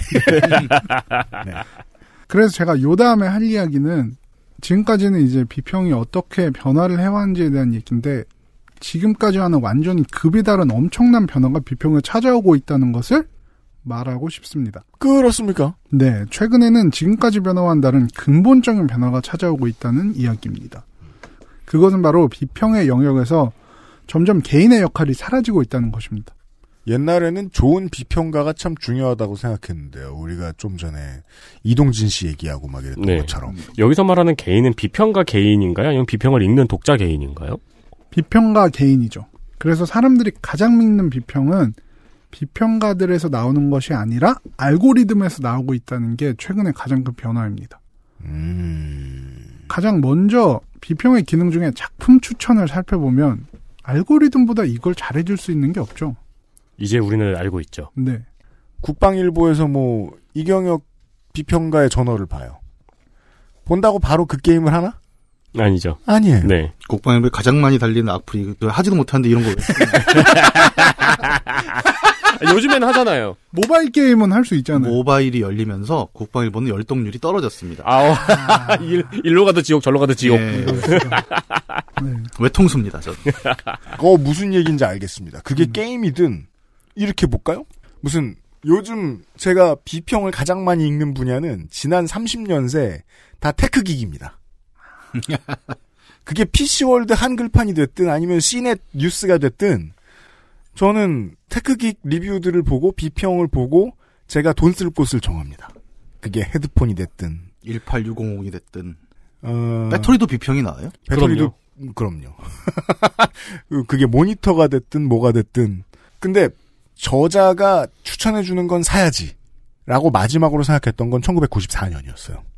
그때 국문학을 오랫동안 했던 유명한 교수 중에 한 분이 테크기구로 되게 선조로 유명했던 분이 계셔가지고 지금 기억이 안 나는데 그 이후부터는 누가 썼다고 믿고 사야지 누가 썼다고 믿고 거기로 내 독질의 방향을 틀어야지라고 생각해 본 적이 한 번도 없는 것 같아요. 다른 걸 믿었죠. 그게 뭐였는지 생각해 본 적이 없습니다. 지금 처음 듣는 것 같네요. 그거는 이제 제가 얘기하는 건 알고리즘이죠. 아무리 사람이 본인의 취향을 파악하고 개인화된 컨텐츠를 추천해준다고 해도 이는 한계가 있습니다. 유튜브와 넷플릭스를 비롯한 대표적 동영상 플랫폼들은 알고리즘을 통한 curation을 주요한 무기로 삼고 있습니다. 아, 우리 지지난주에 이론가의 이야기와 네. 네, 이론가의 가설의 다음 이야기네요. 그 플레이스토어나 앱스토어를 열잖아요. 네. 그 제가 만약에 재미있는 게임이라고 구글이나 네이버에 검색을 해서 블로그를 봐서 게임을 다운받았어요. 영 심심할 때 그걸 검색하는 바보들도 있어요. 그렇죠. 그러면은 뭐 한 한 시간 동안 열심히 살펴보고 하나를 다운받다고 치잖아요. 근데 앱스토어나 플레이스토어가 내가 좋아하는 게임을 추천해주잖아요. 그건 한 대여섯 개 일단 다운받고 보죠. 다 내 마음에 드는 것들이니까. 그렇죠. 특히 제가 유튜브는 이걸로 유명한데 옛날에 한번 유튜브 코리아 담당자 일 때문에 만난 적이 있어요. 네. 그랬더니 본인이 굉장히 이 부분을 자랑스러워 하더라고요. 우리 알고리즘이 네, 우리는 사람 손을 거치지 않는다. 근데 그때 당시엔 제가 이제 언론사에서 일을 하고 있었기 때문에 언론사는 사람 손을 거친 curation이잖아요. 네. 그거를 약간 이제 낮게 보는 식으로 이야기를 하더라고요. 네, 그- 무슨 뜻인지 알겠네요. 네, 왜냐하면 언론사 curation이 참 흉하기 때문에 요즘. 예. 그렇죠. 이 유튜브는 본인들이 AI, AI를 이용한 알고리즘을 통해서 컨텐츠를 추천해 주는 것에 굉장한 자부심을 느끼고 있습니다. 왜 보고 싶지도 않은 것도 다른 일 때문에 동영상을 보고 나면 비슷한 영상이 추천에 올라오는 경우가 있죠. 네. 이거 알고리즘 오염. 그렇죠. 이, 이런 걸 보면 알 수 있듯이 알고리즘을 통한 컨텐츠 curation이 유튜브 성공의 비결이라고 이야기하는 사람들도 있습니다. 그렇게 이야기하는 사람들은 그 사실을 철떡같이 믿고 있, 철석같이 믿고 있겠죠. 예. 알고리즘의 성공이구나, 이것은. 네. 네. 하지만 저를 비롯한 몇몇의 유튜브 홈은 완전 난장판이거든요. 하나의 일관성도 없이. 그렇죠. 아, 왜냐면 우리는 취재를 하니까. 네. 네. 그 취재용 아이디를 따로 만드셔야 되는 것 같아요. 맞아요. 근데 그러면 또 크롬을 따로 로그인해야 되잖아요. 크롬 1, 크롬 2 이런 거 안 되나? 그러니까 모든 것이 귀찮아져요. 아, 그러네요. 그래서 제가 파이어폭스 따로, 예, 익스플로러 따로 그런 식으로 돌리려고 어, 하는데. 그렇게 하든지 해야지. 예. 그 넷플릭스도 알고리즘을 이용한 컨텐츠 curation에 많은 역량을 쏟고 있는데 넷플릭스는 그동안 사람들의 취향을 규정하던 모든 기준을 다 부숴버렸습니다. 넷플릭스에 쓰이는 기준은 taste cluster라는 기준입니다. 전에 제가 미국 중간선거에 대해서 이야기를 할 때 미국에서는 인종을 통해서 많은 것들을 규정짓는 일이 있다고 말했었죠. 네. 그때 든 예시 중에 하나가 인종들이 주로 보는 스포츠에 따라서 광고도 다르다는 것입니다. 그렇죠. 네, 백인들이 주로 보는 아이스하키 시합에 붙는 광고, 흑인들이 많이 보는 농구 시합에 붙는 광고, 히스패닉이 많이 보는 축구에 붙는 광고가 다 다른 겁니다. 당연하겠죠. 네. 네. 심지어는 뭐 같은 상품도 다른 광고로 나오기도 하니까요. 아, 그래요? 네네. 인종별로 따로 광고를 촬영하기도 하고 네. 모델이 달라진 경우도 있고 음. 각 인종으로.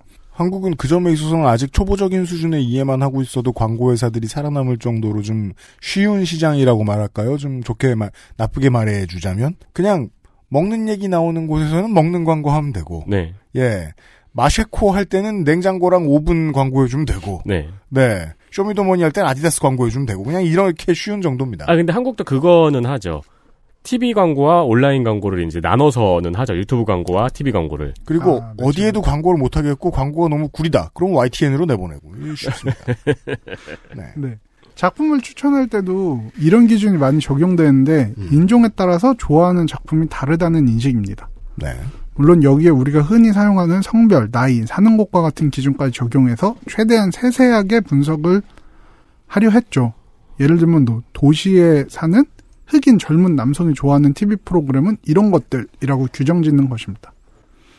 하지만 넷플릭스에는 이런 외부적 조건은 전혀 고려하지 않은 테이스트 클러스터라는 기준이 있습니다. 방금 말씀하신 외부적인 조건이라면 어디에 사는가, 인종이 무엇인가, 나이가 몇인가, 성별이 무엇인가. 이거는 사실 광고 회사가 쓰는 지금까지 그- 그동안 썼던 전통적인 기법이거든요. 그렇죠. 네, 가상의 소비자를 한 명 만들어서 그 사람은 어디에 사는 몇 살, 어떤 환경을 가진 누구다라고 설정해서 광고를 제작하는. 맞습니다. 근데 넷플릭스는 이런 걸 전혀 고려하지 않고 지금 이 아이디로 접속한 사람이 무엇을 얼마나 시청했는지에 따라서 하나의 그룹을 만들어 버린 겁니다.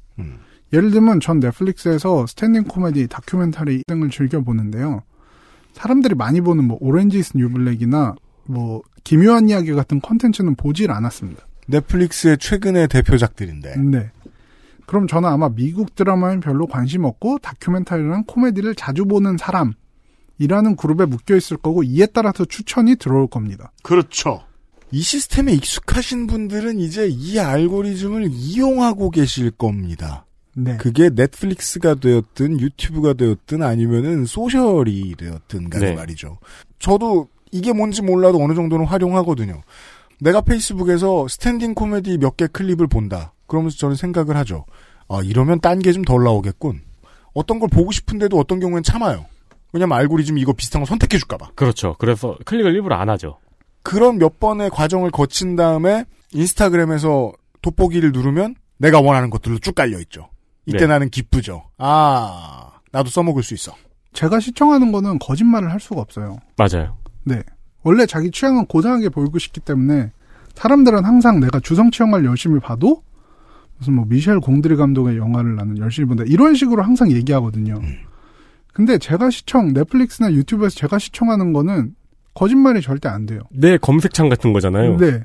그러니까 훨씬 효율적이 될 수밖에 없죠. 네, 맞아요. 그니까 뭐, 내가, 난 되게 막 그, 대작을, 대작만 많이 즐기고 막, 네. 그돈 많이 들어가고 막, 그, 메타스코어 높은 게임만 한다. 이렇게 말을 하고 싶지만, 스팀에 가면 잔인한 것만 쭉 깔려 있어요. 그렇죠. 내가 오래 플레이한 걸로 날 판단할 테니까. 그렇죠. 네. 그리고 그 사이에 저기 비평가하고 알고리즘 사이에 전 세계 마케팅 전문가들도 여기서 약간 좀 벙찌네요. 소비자들을 그렇게 분석을 하고 분류별로 나누고 이거에 따라서 광고를 제작하면 된다고 그렇게 오랜 시간 동안 연구를 해놨는데 되게 그, 저, 현대에 흔히 들을 수 있는 노동요인 게요. 3, 40대쯤에 한 번쯤 다 불러보는 가사입니다. 내가 이제까지 배운 게 다 뭐냐, 무슨 소용이냐. 그러게요.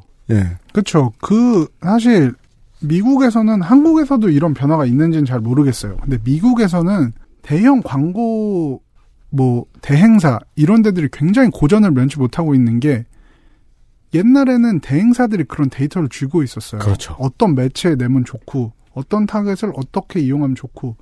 근데 이젠 그 데이터를 전부 다 구글이랑 유튜브랑 넷플릭스가 쥐고 있어요. 어... 그러니까 구글 같은 데서는 사실 우리한테 광고를 이런 대행사를 통하지 말고 구글 페이스북에서 우리한테 직접 돈을 써라.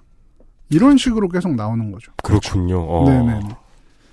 그 제가 사실 올해 5월쯤에 넷플릭스에 작가를 취직하려고 면접을 보고 시험을 본 적이 있습니다. 아, 네. 이런 얘기도 나옵니다. 네. 어, 근데 넷플릭스의 작가는 무슨 일을 하나요? 떨어졌다는 얘기입니다. 아니 떨어지진 않았고 안 갔단 얘기입니다. 네, 계약직을 계약직 하자 그러길래 거절했습니다. 네.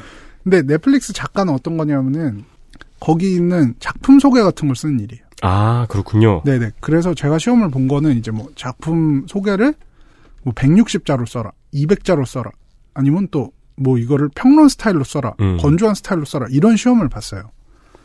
네. 저도 그 집에서 IPTV 보다가 그 생각 한 적 있어요. 그 프로그램 밑에 각 회마다 설명 써 있잖아요. 네네네. 저거 쓰는 사람은 누굴까? 바로 그런 걸 쓰는 사람으로 제가 들어가려고 했던 거죠. 근데, 그런 걸 기존에 볼 때 그런 생각이 반드시 듭니다. KT, SK, LG 모두의 플랫폼을 제가 다 써봤어요, 최근에. 네. 궁금해서 어떻게 나, 해놨나. 다 비슷해요. 어떻게 비슷하냐. 20년 전에 우리가 비디오 가게에서 공짜로 나눠주던 20페이지짜리 잡지하고 구성이 똑같아요. 음. 으뜸과 버금. 와, 와, 진짜! 네, 뭔지 알아죠. 와, 진짜 아, 그, 마, 그 단어는 진짜 처음 들어본 것 같아요. 네. 그때 이후로. 네. 천편일률적인 숫자로만 본 비디오 몇 개 더 나갔느냐에 따른 순위가 있고요. 그 다음에 헐리우드에서 최근에 제일 많이 팔린 개봉작 뭐 있고, 그냥 평론가들이 추천하는, 편집자들이 추천하는 몇, 몇 가지 더 있고, 우리 사무실에서 10명이 만들면 그거 니들이 알아서 봐. 하는 아주 구식의 마인드. 어, 통신사가 만들어서 우리가 그 IPTV에서 영화 사서 보는 그 페이지들이 다 그렇게 돼 있어요. 네. 너무 구식입니다. 그 부분이 이제 제가 면접을 봤던 포지션인데 면접을 보던 사람이 저한테 이런 이야기를 해줬습니다. 넷플릭스에서는 앞으로 같은 작품도 보는 사람에 따라서 다른 이미지와 다른 작품 소개를 보여주는 방식을 고려하고 있다고요. 음. 그래서 이걸 이노베이션 팀이라고 부르면서 여기에 이제 각 언어가 가능한 작가들을 고용을 하고 있더라고요. 음. 그래서 예를 들면 아까 이야기한 똑같은 기묘한 이야기도 사람들 취향에 따라서 뭔가 밝은 포스터로 내 피드에 나올 수도 있고 엄청 어두운 느낌으로 내 피드에 나올 수도 있다는 겁니다. 아, 당연히 어두운 거 아니었어요? 기묘한 이야기. 그거를 이제 안녕하십니까? 그, 미안합니다. 포스터 때, 아, 그, 아, 죄송합니다. 제가 늦게 알아챘군요. 성대모사를 그런 식으로 하는 게 어딨어요. 죄송합니다. 한, 한글판으로. 알고리즘을 통한 작품 추천이 여기까지 발전하고 있다는 거를 이야기 드리려고 하는 겁니다. 저 이거 무슨 얘기인지 알아요. curation은 그냥 소개하는 사람이 아니고요. 어, 사람들이 이 작품을 어떻게 보아주는 게 지금 더 좋겠다라고 판단해서 보여주는 사람이거든요. 맞습니다. 그래서 큐레이터가 뭐라고 말해주었느냐에 따라서 그 작품을 보고 난 소감이 달라져요. 그러니까 우리가 몇 번 얘기했던 이 나라에 있는 이 나라에 평생 산 사람들이 역사 배워가지고 고궁 같은데 소개해주는 역할 하도록 하는 법을 제정하다라고 얘기하는 거 아니에요. 왜냐하면 상식이 없는 사람들 딴소리 하고 나면 고궁이 영 달라 보이거든. 음. 교태전은 교태를 부리는 곳이다 이- 이런 식으로 설명하고. 왜 그 포스터 때문에 망한 영화들 있잖아요. 맞아요. 그런 김씨 것도 표류기 같은 경우 사람들이 코미디 영화인 줄 알고 보러 갔는데 너무 재미없게 보고 나왔다는 사람들도 있고. 음.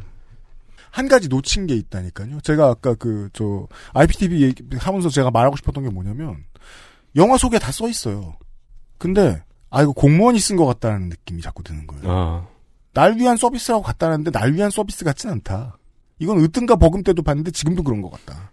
배트맨의, 넷플릭스는 다른 실험을 하는군요. 배트맨의 최대 숙적, 조커의 탄생 비밀을 밝힌다.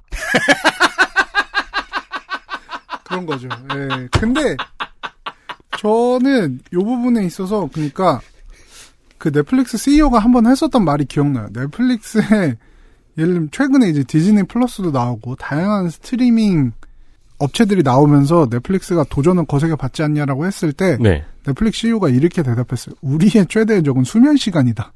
사람들이 잠을 줄여가면서 만들 잠을 줄여가면서 볼 만한 작품을 만드는 게 우리 목표다.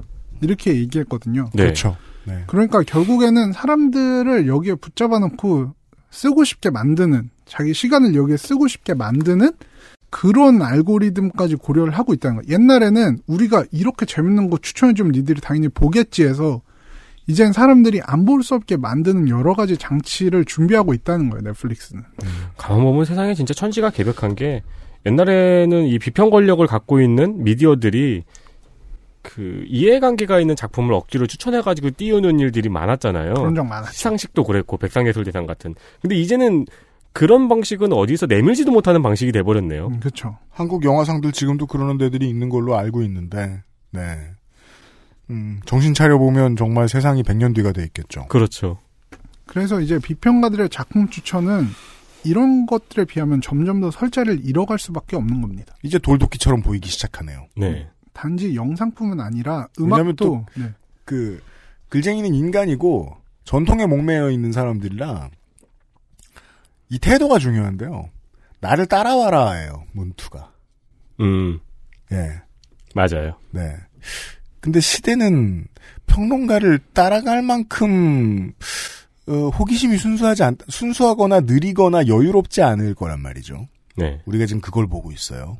이게 단지 영상뿐 아니라 음악도 스트리밍 서비스에서 AI를 통해서 추천해 준 경우가 많습니다. 아 저도 요새는 그냥 그런 플레이리스트 많이 들어요. 네. 일하다 바쁘니까. 네. 한국에서 라디오 기능이라고 많이들 되어 있죠, 아마? 네네. 네. 근데 저는 이거 기능을 써보고 깜짝 놀랐거든요. 생각보다 너무 제 취향의 음악들이 나오는 거예요. 그래가지고 그 하트 누르기 바빠요. 맞아요. 그 저는 미국에서 스포티파이라는 서비스를 쓰고 있는데 스포티파이에서 만들어준 playlist를 들으면서 깜짝 놀랄 때가 많습니다. 방금 윤 기자님처럼 이제 세상 그 누구보다도 제 취향을 잘 알고 있으니까 뭐 당연히 데이터를 통하면 이럴 수밖에 없는 거고요. 그래서 저는 최근에 이제 내비게이션에서 왜 AI 스피커로 연동되는 그 음원 스트리밍 서비스들이 있잖아요. 네, 그걸로 이제 음원 스트리밍 서비스를 바꾸려 그러는데 거기에는 제 취향이 저장돼 있지 않으니까 그게 애로 사항이더라고요. 그걸 build-up하는데 시간이 굉장히 오래 걸리죠. 네. 네. 네. 스포티파이가 그걸 좀 잘하죠. 네. 다른 곳보다도. 그 스포티파이에는 daily playlist라는 게 만들어져요. 매일매일 playlist가 달라져요. 음. 본인이 원하는 네다섯 개 장르의 playlist가 매일매일 새로 갱신이 돼요. 그럼 제가 되게 지겹게 들었던 거랑 비슷한 새로운 노래랑 섞어서 매일매일 다른 playlist를 줘요. 야, 이 음반 가게에서 CD를 뒤적이던 시절과 생각하면 진짜 그렇죠. 네. 비평가들의 작품 평가 이런 부분도 이제 알고리즘이 많이 대체를 하고 있는데 사실 이건 더 말할 필요가 없죠. 최근에는 네이버에서 봐도 기자 평론가 별점보다 네티즌 별점을 신뢰하는 사람이 더 많습니다. 음. 물론 알바들이 물타기를 한다는 의혹은 있지만 작품에 대한 평가는 집단지성으로 충분히 대체되고 있습니다. 그래요. 네. 네. 자, 아까도 스팀 얘기했습니다만은, 그, 비평과 비평을 볼 일이 없습니다. Metacritic 보니까. 네. 와차 같은 거 그런 것도 이제 그냥 보면은 확실히 몇 점이다.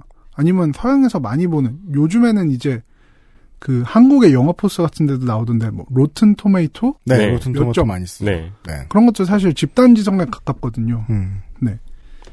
그래서 작품에 대한 평가를 하는 수많은 플랫폼들이 있고 비평가들의 평은 극히 일부의 아이콘과 같은 존재, 뭐 아까 이야기한 이동진 씨 같은 분들이죠. 네. 제외하면 대부분의 수많은 사람들이 평가한 평점보다 신뢰를 받기 힘든 게 사실입니다. 네.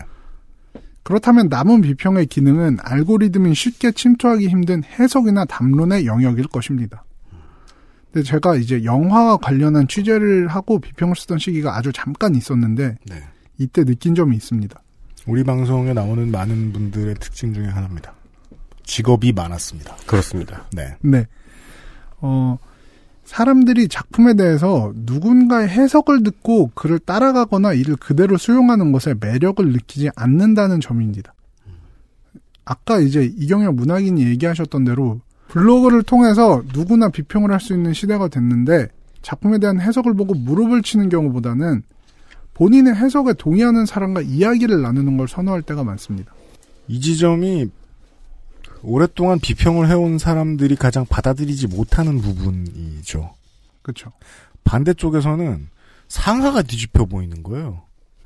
이게 집단지성의 성장으로 보이는데 그냥 소비자들은 비평가들의 입장에서는 사람들이 더 멍청해졌구나 평균적으로 음. 이렇게 뒤집혀 보여요 상황이. 옛날에는 비평을 지들끼리 정보를 주고받아?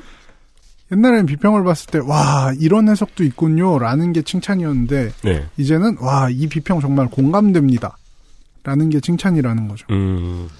심지어 이제 독특한 해석 혹은 과잉 해석을 하는 평론가들에 대해서 반감을 가지는 사람도 많습니다. 제가 비평을 하고 기사를 쓸 때는 너무 뭐 영화 요소 요소 막 장면 장면을 분석하기보다는 팩트 위주의 기사를 던져주고 스포일러가 없이 인상 비평에 가까운 것을 가볍게 쓰면 더 좋아하는 걸 느꼈습니다. 아 그래요? 네, 그러니까 뭐 감독이 누구다, 배우가 누구다. 음. 이 영화는 분위기가 어떻다, 뭐 어떤 영화랑 비슷하다. 아. 요런 정도의 아주 좀 막연한 가이드만 주면은 그걸 더 좋아하더라고요. 뭐 이 감독의 전작은 이랬으니까 뭐 그런 네, 영향이 예상된다. 뭐 이런 식으로만 쓰면은 그런 기본적인 비평. 그건 이제 우리 회사에 몇 안 되는 그 비밀 문서인 선거 데이터 센트럴 원고 쓰는 법에 자세히 나와 있습니다. 간단히 정리하는 법. 네. 네. 어떤 얘기를 좀 더 자기 주관이 들어갈수록 사실은 그러니까 저도 뭐 현업 비평을 하고 있는 사람이라고 생각을 한다면 어, 쓰는데 두려움이 생기는 건 사실이에요.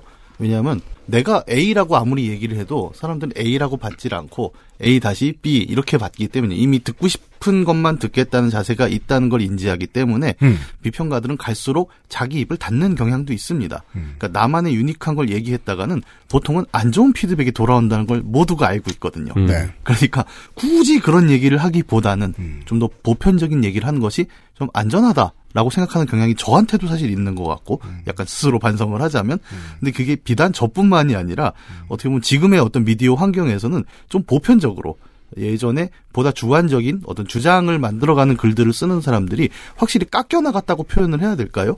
그건 좀 있는 것 같아요.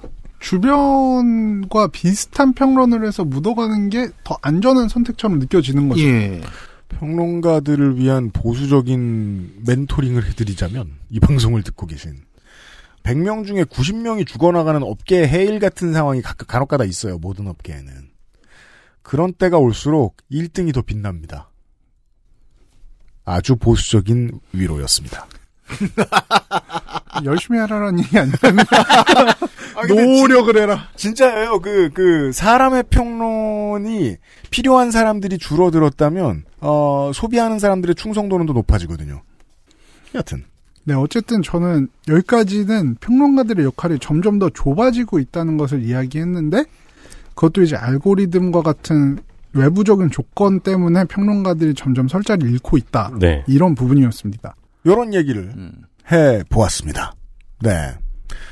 어, 이러한 시대에 생업을 버리고 평론을 하고 있는 어, 이경영 문학인과 오늘 이야기를 좀 나눠보았습니다. 네. 힘들어요. 예. 뭐, 뭐가요? 알고리즘과 싸워야 되지 않습니까? 스카이네드 놈들. 어? 지금 유피디님이 얘기하신 거에 따르면 이제 이형 문학인은 게임 비평이 1등이 돼야만 하는 그렇죠. 국력 없어요. 그러니까 뭐 1분의 1인가? 그게 왜 그러냐면요. 진짜 저는 저 다시 보수적으로 희망을 드리려고 애써 볼게요. 그 비평가 이경영 문학인한테 한동안 듣기 싫어가지고 팟캐스트 안 들었다고 말씀드렸잖아요. 네. 시사 컨텐츠 너무 많고 비슷한 거 너무 많고 이러니까 히- 그냥 그 현업에 들어오기 전까지는 좋은 것만 들리다가 현업에 들어오고 난 다음부터는 못하는 것만 들리니까 그랬다가 요즘 또 정신을 분산시키려고 이제 다른 나라 팟캐스트 막 듣잖아요. 다른 이야기 막 영화, 게임, 스포츠 이런 팟캐스트 막 들어요. 이게 되게 재미있다고 느낀 다음부터 삶의 변화가 생긴 게 농구에 대한 평론을 듣잖아요. 그건 반드시 들어요. 대신 경기를 못 볼 때가 있어요. 누군가의 시각을 접하는 건 여전히 재밌어요. 사람들한테. 다만 그 시각이 가지고 있던 권력이 되게 많았다가 줄어들었을 뿐이죠. 예, 오늘은 지금 그 얘기를 한 것 같아요. 아직도 수요는 있다는 거죠. 네. 저도 영국 축구 중계 못 볼 때는 하이라이트 보면서 이제 분석해주는 거 열심히 보거든요. 아니 근데 수요가 있다는 걸 유튜브가 증명하고 있잖아요. 그렇죠. 네, 저는 존윅 전 시리즈를 다 봐- 아, 쓰리는 안 봤구나. 봤지만 아직도 유튜브에서 존윅 관련 영상을 엄청 많이 봐요. 유튜브로 얘기할 것 같으면 평론의 수요가 커졌다고도 볼 수 있을 것 같아요. 근데 이때 평론가들이 비웃으면 안 돼요. 아니 저렇게 수준 낮은 애들이 하는 거나 보고 있는 거잖아 라고 말씀하시고 싶을 수도 있어요. 아니 방금 시작했는데 수준이 낮은 건 당연하잖아. 왜 뗀석기를 비웃어? 같이 만들어야지. 저는 그 생각이 들어요. 네. 네. 그래서 제가 유튜브를 좀 해보려고. 계획 가지고 있었잖아 원래부터. 왜 안 해? 그러니까 이, 방, 이 방송은 저 마지막 멘트를 위해서 만들었어요. 아. 나성인 수고하셨습니다. 내일 뵙겠습니다. 예, 저는 유승균 PD였고요. 윤세민 에디터도 내일 다시 보죠. 네, 저는 윤세민이었습니다. 내일 뵙겠습니다. XSFM입니다. I D W K